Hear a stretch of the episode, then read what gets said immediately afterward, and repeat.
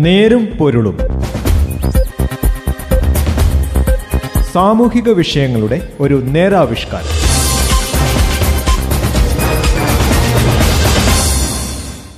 നമസ്കാരം. നേരുംപുരന്റെ പുതിയൊരു അധ്യായത്തിലേക്ക് സ്വാഗതം. ഇന്ന് ഈ പരിപാടിയിൽ ഞാൻ ജോസഫ് പള്ളത്ത്. ദേശീയ വിദ്യാഭ്യാസ നയം പുനർവിചിന്തനം വേണോ? നേരുംപൊരുളും ഇന്ന് ഈ വിഷയത്തിലേക്കാണ്. കഴിഞ്ഞ വർഷം കേന്ദ്ര സർക്കാർ അംഗീകരിച്ച ദേശീയ വിദ്യാഭ്യാസ നയത്തിന് സാർവത്രികമായ സമ്മതിയുണ്ടെന്ന് പറഞ്ഞുകൂടാ. അതെന്തായാലും അംഗീകരിക്കപ്പെട്ട ഈ നയം ഇന്ത്യയുടെ വിദ്യാഭ്യാസ ഭൂപടത്തിൽ ദൂരവ്യാപകമായ മാറ്റങ്ങൾ വിഭാവനം ചെയ്യുകയും അവ നേടിയെടുക്കുന്നതിന് ഘടനാപരമായും നയപരമായും സമൂല മാറ്റങ്ങൾ നിർദ്ദേശിക്കുകയും ചെയ്യുന്നുണ്ട്. രണ്ടായിരത്തി ഇരുപത് ജൂലൈ ഇരുപത്തിയെട്ടിന് നയം അംഗീകരിക്കുമ്പോൾ കോവിഡ് മഹാമാരിയുടെ ആദ്യ തരംഗം രാജ്യത്ത് വ്യാപകമായി കഴിഞ്ഞിരുന്നെങ്കിലും ഇന്നത്തെ അവസ്ഥ സങ്കല്പിച്ചിരുന്നില്ല ഒരു വർഷത്തിനു ശേഷം രാജ്യം ഇന്ന് അനുഭവിച്ചുകൊണ്ടിരിക്കുന്ന ദുരിതവും തകർന്ന സമ്പദ്ഘടനയും രോഗവും ദീർഘനാളത്തെ ലോക്ഡൌണുകളും നിയന്ത്രണങ്ങളും കുടുംബങ്ങൾക്കുള്ളിലെ വരുമാന നഷ്ടവും തൊഴിൽ നഷ്ടവും വർദ്ധിച്ച മരണനിരക്കും മറ്റ് അനുബന്ധ കെടുതികളും അന്ന് വിദൂര സങ്കല്പത്തിൽ പോലും ഉണ്ടായിരുന്നില്ല. കഴിഞ്ഞ അക്കാദമിക് വർഷം മുഴുവൻ വിദ്യാർത്ഥികൾക്ക് സ്കൂളുകളിലും കോളേജുകളിലും പോകാനായില്ല. ഈ വർഷത്തെ സ്ഥിതി അനിശ്ചിതത്വം. സാമ്പത്തിക സാമൂഹ്യ നിർമ്മാണ മേഖലകളിലെല്ലാം രോഗവ്യാപന തീവ്രത കുറയുന്നതോടെ രാജ്യം സാധാരണ നിലയിലേക്ക് സാവധാനമെങ്കിലും മടങ്ങും. എന്നാൽ വിദ്യാഭ്യാസ രംഗത്ത് സംഭവിച്ചു കഴിഞ്ഞ പല മാനങ്ങളുമുള്ള വിപരീത അവസ്ഥകൾ ഓരോ വിദ്യാർത്ഥിയെയും അനേകം വർഷങ്ങൾ പിന്തുടരും. ഈ യാഥാർത്ഥ്യം കണ്ടില്ലെന്ന് നടിച്ചുകൊണ്ട് ദേശീയ വിദ്യാഭ്യാസ നയം നടപ്പാക്കാൻ ശ്രമിക്കുകയാണെങ്കിൽ രോഗിയുടെ ആരോഗ്യനില നോക്കാതെ നിർബന്ധമായി നൽകപ്പെടുന്ന ഔഷധം പോലെയായിരിക്കും. ഇരുപത്തിയൊന്നാം നൂറ്റാണ്ടിന്റെ ആശയാഭിലാഷങ്ങൾ സഫലമാക്കുന്നതിനുള്ള നൈപുണികൾ ആർജിക്കാൻ പര്യാപ്തമായ വിദ്യാഭ്യാസമാണ് നയം ലക്ഷ്യമിടുന്നത്. ക്ലാസ് മുറിയിലും പാഠ്യപദ്ധതിയിലും ബോധന രീതിശാസ്ത്രത്തിലും സാങ്കേതികവിദ്യയുടെ പ്രയോഗത്തിലും അധ്യാപക പരിശീലനത്തിലുമെല്ലാം സമഗ്രമായ മാറ്റങ്ങൾ നയം ശുപാർശ ചെയ്യുന്നു. ഇതിനായി നിലവിലുള്ള വിദ്യാഭ്യാസ സമ്പ്രദായത്തിൽ ഘടനാപരമായ പൊളിച്ചെഴുത്തും സമൂലമായ പുനഃക്രമീകരണവും നിർദ്ദേശിക്കുന്നു. ചിലത് മാത്രം ഇവിടെ പരാമർശിക്കുന്നു. സ്കൂൾ വിദ്യാഭ്യാസത്തിന്റെ നിലവിലെ ഘടന അടിമുടി ഉടച്ചു വാർക്കണമെന്നാണ് കാതലായ നിർദ്ദേശം. നിലവിലുള്ള പത്ത് പ്ലസ് രണ്ട് എന്ന ഘടന ഉപേക്ഷിച്ച് പ്രീ പ്രൈമറി വിദ്യാഭ്യാസത്തെ കൂടി സ്കൂൾ വിദ്യാഭ്യാസത്തിന്റെ ഭാഗമാക്കുകയാണ്. ആറു വയസ്സ് മുതൽ പതിനെട്ട് വയസ്സ് വരെയുള്ള പന്ത്രണ്ട് വർഷമാണ് നിലവിലുള്ള സ്കൂൾ കാലം. എന്നാൽ മൂന്ന് വയസ്സ് മുതൽ പതിനെട്ട് വയസ്സ് വരെയായിരിക്കും നയം നിർദ്ദേശിക്കുന്ന സ്കൂൾ വർഷങ്ങൾ. പതിനഞ്ച് വർഷമായിരിക്കും സ്കൂൾ ജീവിതത്തിന്റെ ദൈർഘ്യം. ആദ്യത്തെ അഞ്ചു വർഷം അടിസ്ഥാന ഘട്ടം പിന്നെ മൂന്ന് വർഷം പ്രീ പ്രൈമറി ഘട്ടം തുടർന്നുള്ള മൂന്ന് വർഷം മിഡിൽ സ്കൂൾ അവസാനത്തെ നാല് വർഷം സെക്കൻഡറി ഘട്ടം. ഇങ്ങനെ അഞ്ച് പ്ലസ് മൂന്ന് പ്ലസ് നാല് എന്ന വിധത്തിൽ സ്കൂൾ പഠനം പുനഃക്രമീകരിക്കും. ആദ്യകാല ശൈശവ വിദ്യാഭ്യാസം പൊതുവിദ്യാഭ്യാസത്തിന്റെ ഭാഗമാകും. കോവിഡ് പത്തൊൻപത് ഇല്ലായിരുന്നുവെന്ന് സങ്കല്പിച്ചാൽ പോലും ഈ നയത്തിലെ നിർദ്ദേശങ്ങൾ ഉൾക്കൊള്ളാനോ നീതീകരിക്കാനോ കഴിയുന്ന അവസ്ഥയായിരുന്നില്ല. ഇന്ത്യൻ സ്കൂൾ വിദ്യാഭ്യാസം.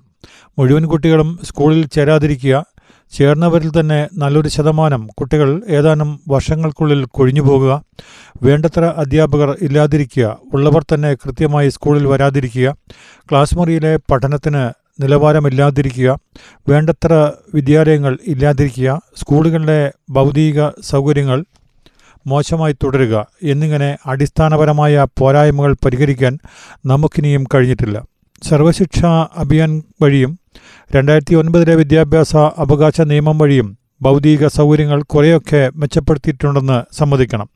എങ്കിലും ഇപ്പോഴും വൈദ്യുതിയുള്ള സ്കൂളുകൾ അറുപത്തിയഞ്ച് ശതമാനം മാത്രമാണ്. കേരളത്തിൽ ഏതാണ്ട് നൂറ് ശതമാനവും. ജാർഖണ്ഡിൽ പതിനഞ്ച് ശതമാനവും. മുപ്പത് ശതമാനം സ്കൂളുകളിൽ മാത്രമേ ഇപ്പോഴും കമ്പ്യൂട്ടറുകളുള്ളൂ. കേരളത്തിൽ തൊണ്ണൂറ്റിനാല് ശതമാനം. പ്രാഥമികമായ അക്ഷര നൈപുണിയും ഗണിത നൈപുണിയും നേടാതെ സ്കൂൾ വിദ്യാഭ്യാസം പൂർത്തിയാക്കുന്ന വിദ്യാർത്ഥികളുടെ എണ്ണം രാജ്യത്തിന് അഭിമാനം തരുന്നില്ല.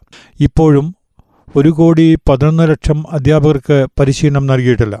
എൻറോൾമെന്റ് വർദ്ധിപ്പിക്കുന്നതിനോ കൊഴിഞ്ഞുപോക്ക് തടയുന്നതിനോ നിലവാരം ഉറപ്പുവരുത്തുന്നതിനോ ദേശീയ വിദ്യാഭ്യാസ നയം യാഥാർത്ഥ്യബോധമുള്ള നിർദ്ദേശങ്ങളൊന്നും മുന്നോട്ട് വെക്കുന്നില്ല.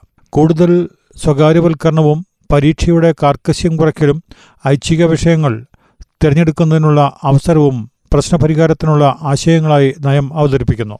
ഇന്ത്യൻ ഗ്രാമങ്ങളിലെ സ്കൂളുകളെക്കുറിച്ചുള്ള യാഥാർത്ഥ്യ ബോധമില്ലായ്മയാണ് ദേശീയ വിദ്യാഭ്യാസ നയത്തിന്റെ ഏറ്റവും വലിയ ദൗർബല്യം. സർക്കാരുകൾ സ്കൂൾ വിദ്യാഭ്യാസ മേഖലയിൽ നടത്തിക്കൊണ്ടിരിക്കുന്ന പൊതുനിക്ഷേപത്തിന്റെ തോത് വർദ്ധിപ്പിക്കണമെന്ന ആശയം നയത്തിന്റെ ആശയ സീമയിൽ കാര്യമായി സ്ഥാനം പിടിക്കുന്നില്ല.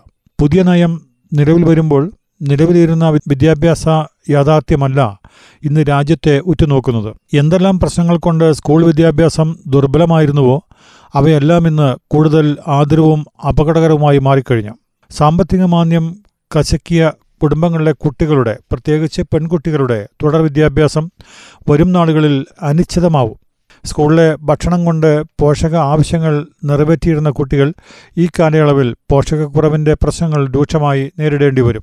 സംസ്ഥാന സർക്കാരുകളുടെ സാമ്പത്തിക സ്ഥിതി കടുത്ത വെല്ലുവിളികൾ നേരിട്ടുകൊണ്ടിരിക്കുന്ന ഈ സമയത്ത് വിദ്യാഭ്യാസ മേഖലയിൽ കൂടുതൽ പണം ചെലവിടാനുള്ള സാഹചര്യമില്ല. സന്മനസ്സുള്ള പ്രസ്ഥാനങ്ങളും സംഘടനകളും വിദ്യാഭ്യാസ ദൗത്യം ഏറ്റെടുക്കാൻ മുന്നോട്ട് വരുന്നതിനെ പ്രോത്സാഹിപ്പിക്കണമെന്ന നയം ആരെയൊക്കെയാണ് ഈ മേഖലയിലേക്ക് ക്ഷണിക്കുക എന്നത് അറിയാനിരിക്കുന്നതേയുള്ളൂ താനും അങ്ങനെ പൊതുവിദ്യാഭ്യാസങ്ങൾ അവഗണിക്കപ്പെടുകയും സ്വകാര്യ വിദ്യാഭ്യാസ സംരംഭകർ രംഗം കീഴടക്കുകയും ചെയ്യുന്നതോടെ വിദ്യാഭ്യാസ അവകാശവും തുല്യതയും എന്ന ആശയത്തിന് അന്ത്യകുതാശ കൊടുക്കാം.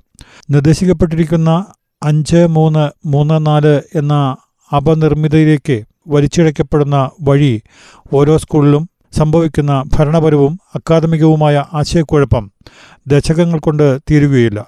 ക്രമീകരണങ്ങൾ തകിടം മറിക്കുന്ന പുതിയ ഘടന എങ്ങനെയാണ്? ക്ലാസ് മുറിയിലെ വിദ്യാഭ്യാസ നിലവാരം ഉയർത്താനും കൊഴിഞ്ഞുപോക്ക് തടയാനും വിദ്യാർത്ഥികളെ ശാക്തീകരിക്കാനും ഉതകുന്നതെന്ന് നയം ബോധ്യപ്പെടുത്തുന്നില്ല. നിർബന്ധ ബുദ്ധിയോടെ ഈ പരിഷ്കാരങ്ങൾ നടപ്പാക്കുകയാണെങ്കിൽ അരാജകത്വമായിരിക്കും ഏക നേട്ടമെന്നാണ് വിലയിരുത്തപ്പെടുന്നത്. കോവിഡാനന്തര ഭാരതത്തിന് ഇപ്പോൾ അംഗീകരിക്കപ്പെട്ടിരിക്കുന്ന ദേശീയ വിദ്യാഭ്യാസ നയം ഉൾക്കൊള്ളാനുള്ള സാമ്പത്തിക സ്ഥിതി ഇല്ലെന്ന് മാത്രമല്ല അതിനുവേണ്ടി വ്യയം ചെയ്യാനുള്ള ഊർജവുമില്ല അത് ആവശ്യമാണെന്ന ബോധ്യം സമൂഹത്തിനുമില്ല. ഈ വർഷങ്ങളിൽ ഓൺലൈൻ ക്ലാസുകളിലൂടെ മാത്രം നടന്ന വിദ്യാഭ്യാസ പ്രക്രിയയുടെ പരിമിതികൾ അംഗീകരിച്ചും പഠന പ്രക്രിയകൾ സാങ്കേതികവിദ്യയുടെ ഉപയോഗം ഉണർത്തുന്ന വെല്ലുവിളികളും സാധ്യതകളും ഏറ്റെടുത്തും നിലവിലെ സമ്പ്രദായങ്ങളെ ശക്തിപ്പെടുത്താനുള്ള ശ്രമങ്ങൾ പുതിയ ദിശാബോധത്തോടെ തുടരുക മാത്രമേ ധാർമ്മികമായി നീതീകരിക്കാൻ കഴിയൂ. നിലനിന്ന പ്രശ്നങ്ങളും കോവിഡ് വരുത്തി തീർത്ത പുതിയ സങ്കീർണ യാഥാർത്ഥ്യങ്ങളും നേരിടുന്നതിനോ പരിഹരിക്കുന്നതിനോ പുതിയ വിദ്യാഭ്യാസ നയം പര്യാപ്തമല്ല. വീണ്ടും വിചാരമില്ലാതെ നടപ്പാക്കുകയാണെങ്കിൽ അത് കുട്ടികളുടെ ഭാവിയോട് ചെയ്യുന്ന നീതികേട് തന്നെയായിരിക്കും. നേരുംപൊരുളിന്റെ ഇന്നത്തെ ഈ അധ്യായം ഇവിടെ അവസാനിക്കുന്നു. നന്ദി. നമസ്കാരം. നേരും പൊരുളും സാമൂഹിക വിഷയങ്ങളുടെ ഒരു നേരാവിഷ്കാരം.